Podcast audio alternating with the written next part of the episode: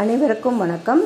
சாரல் கல்வி வானொலி மூலம் உங்கள் அனைவரையும் சந்திப்பதில் மிக்க மகிழ்ச்சி. இன்று நவம்பர் ஆறு இந்த ஆண்டின் முன்னூற்றி பத்தாவது நாள்.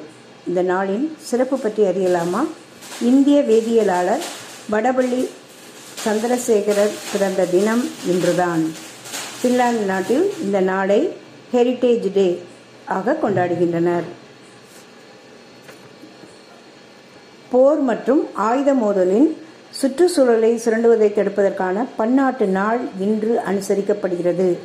காங்கோ ரிபப்ளிக் நாட்டில் மர நாளாக இந்த நாள் கொண்டாடப்படுகிறது.